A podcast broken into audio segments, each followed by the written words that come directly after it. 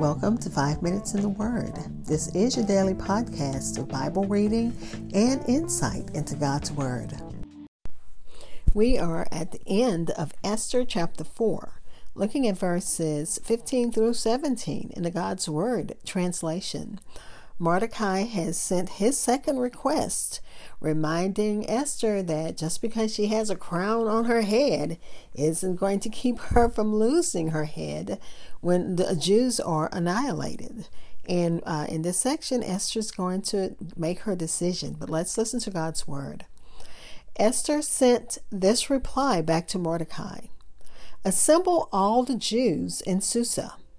Fast for me do not eat or drink at all for three entire days. My servants and I will also fast. After that, I will go to the king, even if it is against a royal decree. If I die, I die. Mordecai did just as Esther had commanded him. Again, this is Esther chapter 15, chapter 4, verses 15 through 17 in the God's Word translation, which titles this section Esther's Problem. I'll be back to share insights and we'll close with prayer.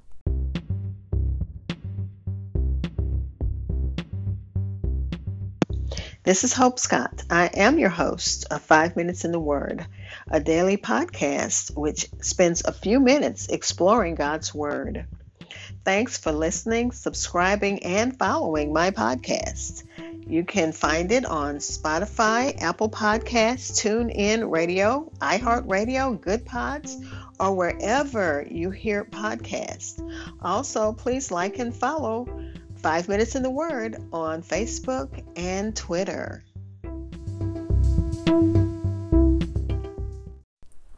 Again, that's Esther chapter 4, verses 15 through 17 in the God's Word translation. I have written so much information down that I want to share with you guys, so let me just get right to it. Mordecai knew that God promoted Esther, who was an orphan in exile, for a reason. And he also knew that Esther must have the courage to and wisdom to fulfill the um, to, to fulfill the reason for her call that God put on her life. Uh, this principle also applies to us. God promotes us and puts us in a place for a reason. And we just need the courage and wisdom to see that reason and to walk in it. And I know sometimes we stumble, sometimes we fall, sometimes we feel like quitting. But we know if we keep going that God has something for us, but we can't quit. We have to keep going. Esther resolves that whatever the cost, if it cost her her life, she was going before the king. Because remember, uh, Mordecai told her, Don't let that crown fool you. Your head can be chopped off just like ours. So you need to speak to your husband, the king, and let him know what's going on. So she's asking uh, Mordecai to, you know, call everyone together and ask them to fast for three days. So they're going to fast and pray to obtain God's favor. And she's going to do the same to find favor with the king. And uh, she always, you know, got her, I guess, her information, her strength, her encouragement from Mordecai. But now she's going to bravely respond with her an act of faith. And she's going to, uh, you know, ask her her cousin to uh, get the get the people together and ask them to pray. Remember, the name of God is not mentioned in the in the book of Esther, but the implication is that fasting is an observance of a time of intense prayer for the salvation of the Jewish people, and we've seen it in lots of places in the Bible, and especially the Old Testament. Esther is uh, likely requesting prayer from the people for her with the knowledge that their salvation now depends on the king's response to her. Again, he could say, I don't want to see you, and off with your head. Or he can say, Come before me, child. I will see it. Let me see what you need.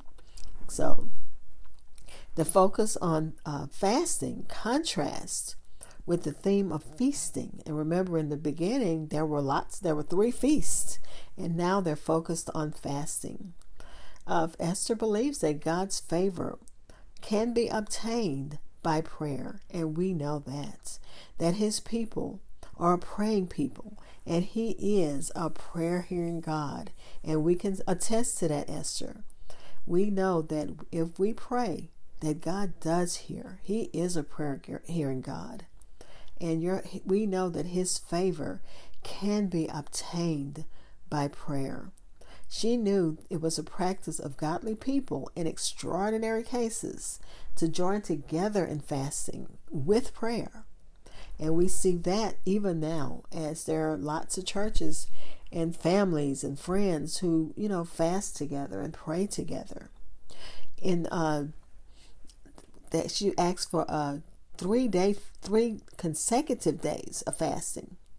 And it says the Jews in Susa would have fasted during the Passover Passover and two days following it. If these three days were consecutive, the days um, that would be of significant religious significance, the Jewish people would be requesting that Yahweh cause the judgment of an evil empire to pass over them on the day celebrating the rescue of the Jewish people from Egypt. So that's very significant. That Passover. They're fasting during the Passover. And the significance ties it back to Exodus. Um, and it went on to talk a little bit more about that. So let me just hurry through about that. Um, she wanted them to fast to sanctify. Uh, she called us to, to sanctify a fast and call a solemn assembly to meet in uh, the synagogues and pray for her and abstain from all set meals and all pleasant food for three days, and as much as possible from all food, in a token of their humiliation for sin and in a sense of their unworthiness of God's mercy. And we thank God that even though we are unworthy, He is so loving, and we thank Him for that. And her her courageous statement is, "If I perish, I perish." It wasn't resignation. It wasn't like it's a foregone conclusion that He's not going to want to see me. It was, I'm going to take uh, a divine action, and I'm trusting God. Let's pray. Father, we thank you as we continue studying your word. Father, we thank you that you do place us and promote us for a reason. And all we need is the courage and wisdom to see that reason and to walk in it. And Father, give us give us the vision so that we know that you know our walk is not in vain in you, in the Lord. And Father, we thank you that in dark times that you make lamps for us that um, remo- to remove the gloom. So even in this dark time in the lives of the Jews in uh, Persia, you have a, a, lamp in Esther that will um, remove the gloom that is foreshadowing, that is overshadowing them right now. And Father, as even we're in gloom for the death of my brother, it's not a sad time. We still thank you. God, we pray for those who need you in a special way. You know what all the needs are. And we thank we thank you because as the commentary said, you are. Um, you hear, you listen. We uh, we pray to you for favor. We pray to you knowing that you are a prayer hearing God. And we thank you, Father. Thank you for your um, Holy Spirit. Thank you for your Son, and we bless your name. Amen.